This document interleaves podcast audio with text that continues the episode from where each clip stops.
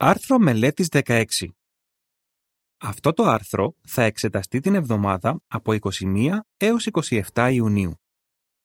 Εξακολουθήστε να εκτιμάτε το λίτρο. Θεματικό εδάφιο Ο γιος του ανθρώπου ήρθε να δώσει τη ζωή του ως λίτρο σε αντάλλαγμα για πολλούς. Μάρκος 10.45 Ύμνος 18 Ευγνώμονες για το λίτρο Περίληψη γιατί υπέστη ο Ιησούς βασανιστικό θάνατο; Αυτό το άρθρο θα δώσει την απάντηση. Θα μας βοηθήσει επίσης να αυξήσουμε την εκτίμησή μας για το λίτρο. Παράγραφοι 1 και 2. Ερώτηση. Τι είναι το λίτρο και γιατί το χρειαζόμαστε; Όταν ο τέλειος άνθρωπος Αδάμ αμάρτησε, έχασε την προοπτική της αιώνιας ζωής όχι μόνο για τον εαυτό του, αλλά και για τα μελλοντικά παιδιά του. Δεν υπήρχε καμιά δικαιολογία για αυτό που έκανε ο Αδάμ. Η αμαρτία του ήταν εσκεμμένη. Αλλά τι θα πούμε για τα παιδιά του, δεν είχαν καμιά ανάμειξη στην αμαρτία του. Θα μπορούσαν με κάποιον τρόπο να απαλλαχτούν από τη θανατική καταδίκη που δικαίως επιβλήθηκε στον προπατορά τους. Ναι. Λίγο μετά την αμαρτία του Αδάμ, ο Ιεχωβά άρχισε να αποκαλύπτει πώς θα έσωζε εκατομμύρια απογόνους του Αδάμ από την κατάρα της αμαρτίας και του θανάτου. Στον ορισμένο του καιρό, ο Ιεχωβά θα έστελνε τον γιο του από τον ουρανό για να δώσει τη ζωή του ως λίτρο σε αντάλλαγμα για πολλούς. Μάρκος 10.45 Τι είναι το λίτρο; Όταν γίνεται λόγος για το λίτρο στις χριστιανικές ελληνικές γραφές, εννοείται το τίμημα που κατέβαλε ο Ιησούς για να εξαγοράσει αυτό που έχασε ο Αδάμ. Γιατί χρειαζόμαστε το λίτρο; Επειδή ο κανόνας δικαιοσύνης του Ιεχωβά όπως διατυπώθηκε στον νόμο απαιτούσε να δοθεί ζωή αντί ζωής. Ο Αδάμ έχασε την τέλεια ανθρώπινη ζωή του. Για να ικανοποιηθούν οι απαιτήσεις της δικαιοσύνης του Θεού, ο Ιησούς θυσίασε την τέλεια ανθρώπινη ζωή του. Με αυτόν τον τρόπο γίνεται αιώνιος πατέρας όλων όσων εκδηλώνουν πίστη στο λίτρο. Ισαΐας 9.6 Παράγραφος 3. Ερώτηση. Σύμφωνα με τα εδάφια Ιωάννης 14.31 και 15.13, γιατί ήταν ο Ιησούς πρόθυμος να θυσιάσει την τέλεια ανθρώπινη ζωή του; Ο Ιησούς ήταν πρόθυμος να θυσιάσει τη ζωή του λόγω της μεγάλης του αγάπης για τον ουράνιο πατέρα του και για εμάς.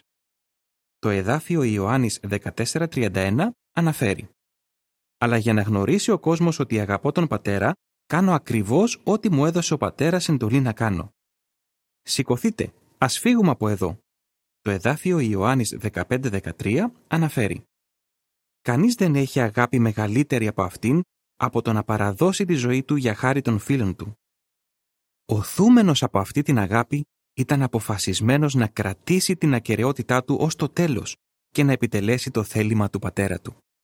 Το έκανε αυτό παραμένοντας πιστός ως τον θάνατό του. Ως αποτέλεσμα, ο αρχικός σκοπός του Ιεχωβά για την ανθρωπότητα και για τη γη θα εκπληρωθεί. Σε αυτό το άρθρο θα εξετάσουμε γιατί επέτρεψε ο Θεός να υποφέρει ο Ιησούς τόσο πολύ προτού πεθάνει. Θα εξετάσουμε επίσης εν συντομία το παράδειγμα ενός βιβλικού συγγραφέα ο οποίος εκτιμούσε βαθιά το λίτρο. Τέλος, θα δούμε πώς μπορούμε να δείχνουμε την ευγνωμοσύνη μας για το λίτρο και πώς μπορούμε να βαθαίνουμε την εκτίμησή μας για τη θυσία που προμήθευσαν ο Ιεχωβά και ο Ιησούς για εμάς. Γιατί επιτράπηκε να υποφέρει ο Ιησούς; Παράγραφος 4. Περιγράψτε πώς πέθανε ο Ιησούς. Φανταστείτε την τελευταία ημέρα της επίγειας ζωής του Ιησού. Παρότι μπορεί να ζητήσει να τον προστατέψουν λεγεώνες αγγέλων, επιτρέπει να τον συλλάβουν Ρωμαίοι στρατιώτες οι οποίοι τον δέρνουν αλίπητα. Χρησιμοποιούν ένα μαστίγιο που σκίζει λωρίδες σάρκας από το σώμα του. Αργότερα, φορτώνουν ένα βαρύ δοκάρι στην πληγωμένη του πλάτη. Ο Ιησούς αρχίζει να σέρνει το ξύλο προς τον τόπο της εκτέλεσης, αλλά σε λίγο αγκαρεύουν έναν περαστικό να το κουβαλήσει για λογαριασμό του. Όταν ο Ιησούς φτάνει στον τόπο όπου θα πεθάνει, οι εκτελεστές του καρφώνουν τα χέρια και τα πόδια τους στο ξύλο. Το βάρος του σώματός του τραβάει τις πληγές από τα καρφιά και τις ανοίγει περισσότερο. Οι φίλοι του θλίβονται και η μητέρα του κλαίει αλλά οι Ιουδαίοι ηγέτες τον περιπέζουν. Οι οδυνηρές ώρες περνούν η μια μετά την άλλη. Η καρδιά και οι πνεύμονες του πιέζονται και του είναι όλο και πιο δύσκολο να αναπνεύσει. Με την τελευταία του πνοή προφέρει μια ίστατη θριαμβευτική προσευχή. Έπειτα γέρνει το κεφάλι και παραδίδει τη ζωή του. Ήταν πραγματικά ένας αργός, οδυνηρός, ταπεινωτικός θάνατος. Η λεζάτα της εικόνας που εξετάζεται σε συνδυασμό με την παράγραφο 4 αναφέρει Σκεφτείτε όλη την κακομεταχείριση που υπέμεινε ο Ιησούς ώστε να παράσχει το λίτρο για εμάς. Παράγραφος 5. Ερώτηση. Τι ήταν χειρότερο για τον Ιησού από τον τρόπο με τον οποίο θανατώθηκε; Για τον Ιησού, ο τρόπος της εκτέλεσης του δεν ήταν το χειρότερο κομμάτι του μαρτυρίου του. Περισσότερο τον στενοχωρούσε η κατηγορία που αποτέλεσε τη βάση για την εκτέλεσή του. Κατηγορήθηκε ψευδός ότι ήταν βλάσφημος, ότι δεν είχε κανέναν σεβασμό για τον Θεό ή για το όνομα του Θεού. Και μόνο η σκέψη αυτής της κατηγορίας βασάνιζε τον Ιησού τόσο πολύ, ώστε έλπιζε πως ο πατέρας του θα τον απάλασε από αυτήν την ταπείνωση. Γιατί επέτρεψε ο Ιεχωβά να υποφέρει και να πεθάνει ο αγαπημένος του γιος; Ας εξετάσουμε τρεις λόγους. Παράγραφος 6. Ερώτηση. Γιατί έπρεπε να κρεμαστεί ο Ιησούς σε ξύλο βασανισμού; Πρώτον, ο Ιησούς έπρεπε να κρεμαστεί σε ξύλο για να απαλλάξει τους Ιουδαίους από μια ιδιαίτερη κατάρα. Εκείνοι είχαν συμφωνήσει να υπακούν στον νόμο του Θεού, συμφωνία που κάθε άλλο παρατήρησαν. Ως αποτέλεσμα, αυτή η κατάρα ήρθε να προσθεθεί στην καταδίκη που ήδη τους βάραινε ως απογόνους του αμαρτωλού Αδάμ. Ο νόμος που έδωσε ο Θεός στον Ισραήλ όριζε ότι αν κάποιος διέπρατε αμαρτία που επέσυρε τον θάνατο, έπρεπε να εκτελεστεί. Έπειτα, το νεκρό του σώμα μπορούσε να κρεμαστεί σε ξύλο. Η υποσημείωση αναφέρει ήταν ρωμαϊκό έθιμο να καρφώνουν ή να δένουν τους καταδίκους ζωντανούς σε ένα ξύλο και ο Ιχωβά επέτρεψε να θανατωθεί ο γιος του με αυτόν τον τρόπο. Τέλος υποσημείωσης. Έτσι λοιπόν, με το να κρεμαστεί σε ξύλο, ο Ιησούς κατέστησε εφικτό να ωφεληθεί από τη θυσία του το ίδιο εκείνο έθνος που τον απέρριψε. Παράγραφος 7. Ερώτηση. Ποιος είναι ένας δεύτερος λόγος για τον οποίο ο Θεός επέτρεψε να υποφέρει ο γιος του; Σκεφτείτε έναν δεύτερο λόγο για τον οποίο ο Θεός επέτρεψε να υποφέρει ο γιος του. Εκπαίδευε τον Ιησού για τον μελλοντικό του ρόλο ως αρχιερέα μας. Ο Ιησούς βίωσε το πόσο δύσκολο είναι να υπακούει κανείς τον Θεό υπό ακραίες δοκιμασίες. Ένιωσε τόσο πολύ πίεση, ώστε προσευχήθηκε για βοήθεια με δυνατές κραυγές και δάκρυα. Ασφαλώς, έχοντας περάσει ανίποτη συναισθηματική οδύνη, ο Ιησούς κατανοεί τις ανάγκες μας και είναι ικανός να προστρέξει σε βοήθειά μας όταν δοκιμαζόμαστε. Πόσο ευγνώμονες είμαστε στον Ιχωβά για το ότι διόρισε έναν ελεήμονα αρχιερέα, ο οποίος μπορεί να μας συμπονέσει για τις αδυναμίες μας. Εβραίους 2.17 και 18, 4.14 έως 16 και 5, 7 έως 10. Παράγραφος 8. Ερώτηση. Ποιος είναι ένας τρίτος λόγος για τον οποίο ο Θεός επέτρεψε να δοκιμαστεί ο Ιησούς τόσο πολύ; Τρίτον, ο Ιεχωβά επέτρεψε να υποφέρει ο Ιησούς τόσο πολύ για να απαντηθεί ένα σημαντικό ερώτημα. Μπορούν οι άνθρωποι να εκδηλώσουν θεοσεβή αφοσίωση ακόμα και υπό σφοδρή δοκιμασία; Ο σατανάς λέει όχι. Ισχυρίζεται ότι οι άνθρωποι υπηρετούν τον Θεό για ιδιωτελείς λόγους πιστεύει ότι όπως ο προπάτοράς του ο Αδάμ, έτσι και αυτοί δεν είναι αφοσιωμένοι στον Ιεχωβά. Ο Ιεχωβά, βέβαιος για την οσιότητα του γιού του, επέτρεψε να δοκιμαστεί ο Ιησούς το έπακρο της ανθρώπινης αντοχής. Ο Ιησούς διακράτησε την ακαιρεότητά του και απέδειξε τον σατανά ψεύτη. Ένας βιβλικός συγγραφέας που εκτιμούσε βαθιά το λίτρο. Παράγραφος 9. Ερώτηση. Τι παράδειγμα έθεσε ο Απόστολος Ιωάννης για εμάς; Η διδασκαλία του Λίτρου έχει ενισχύσει την πίστη πολλών χριστιανών. Τέτοια άτομα συνέχισαν να κηρύττουν παρά την εναντίωση και υπέμειναν κάθε είδους δοκιμασίες μέχρι τα γυρατιά τους. Πάρτε για παράδειγμα τον Απόστολο Ιωάννη. Κήρυτε όσια την αλήθεια για τον Χριστό και για το Λίτρο, πιθανότατα επί 60 και πλέον χρόνια. Όταν κόντευε τα 100, Προφανώς θεωρούνταν τέτοια απειλή για τη Ρωμαϊκή Αυτοκρατορία, ώστε φυλακίστηκε στην Πάτμο.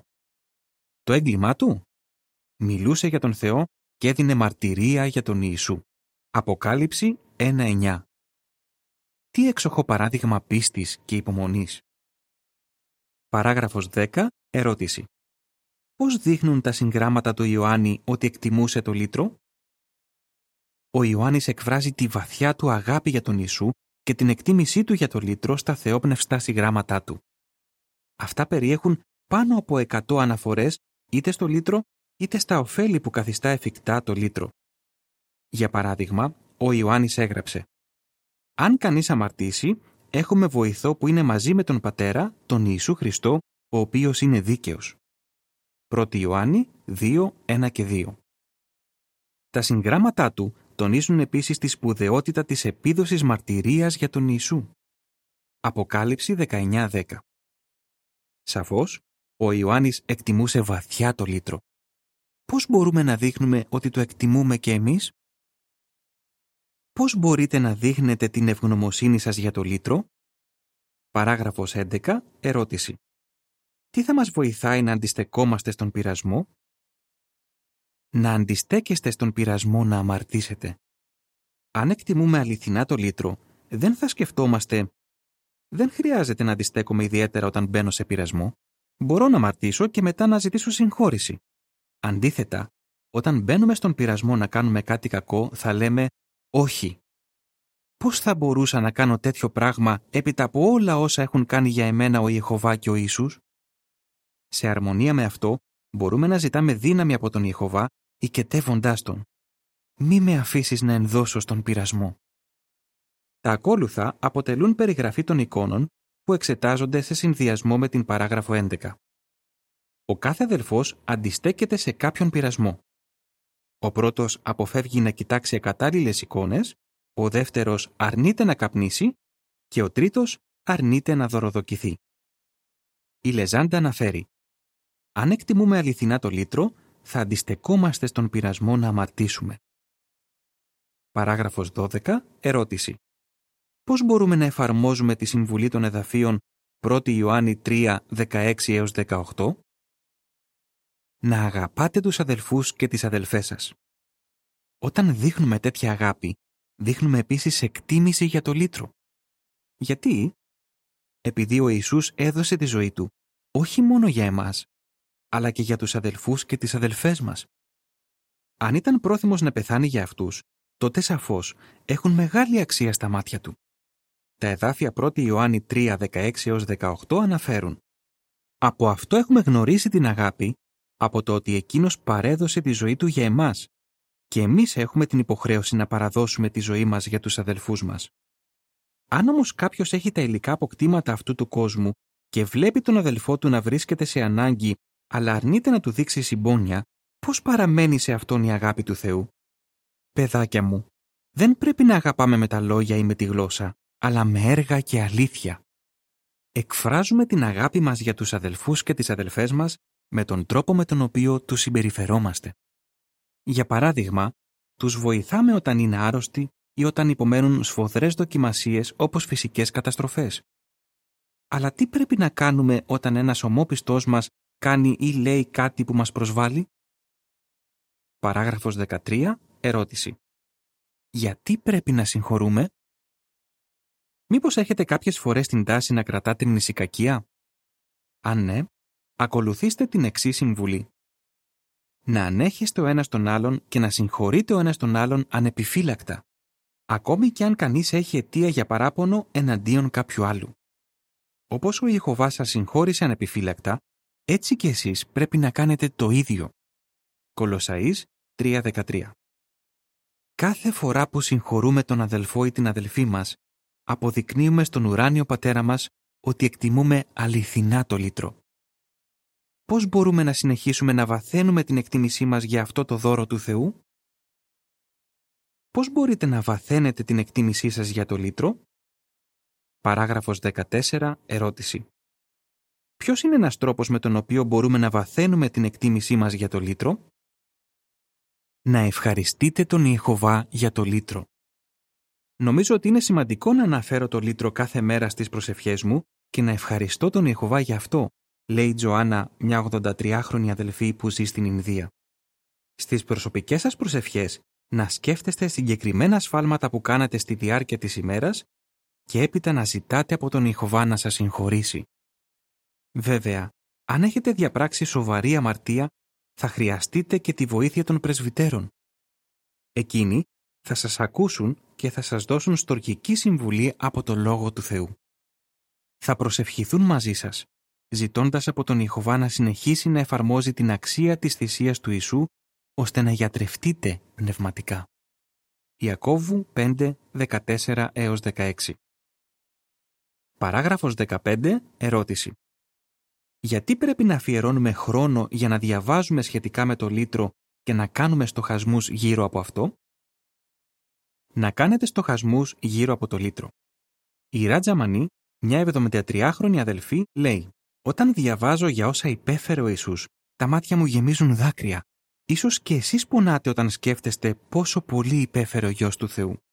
Αλλά όσο περισσότερο στοχάζεστε τη θυσία που έκανε ο Ιησούς, τόσο πιο βαθιά θα γίνεται η αγάπη σας για Εκείνον και για τον Πατέρα Του.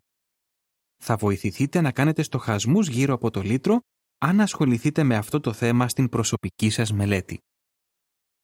Παράγραφος 16. Ερώτηση.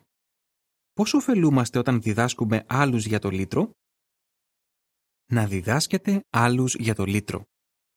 Κάθε φορά που λέμε σε άλλους για το λίτρο, η εκτίμηση μας γι' αυτό αυξάνεται. Έχουμε θαυμάσια εργαλεία με τα οποία μπορούμε να διδάσκουμε άλλους, γιατί χρειάστηκε να πεθάνει ο Ιησούς για εμάς.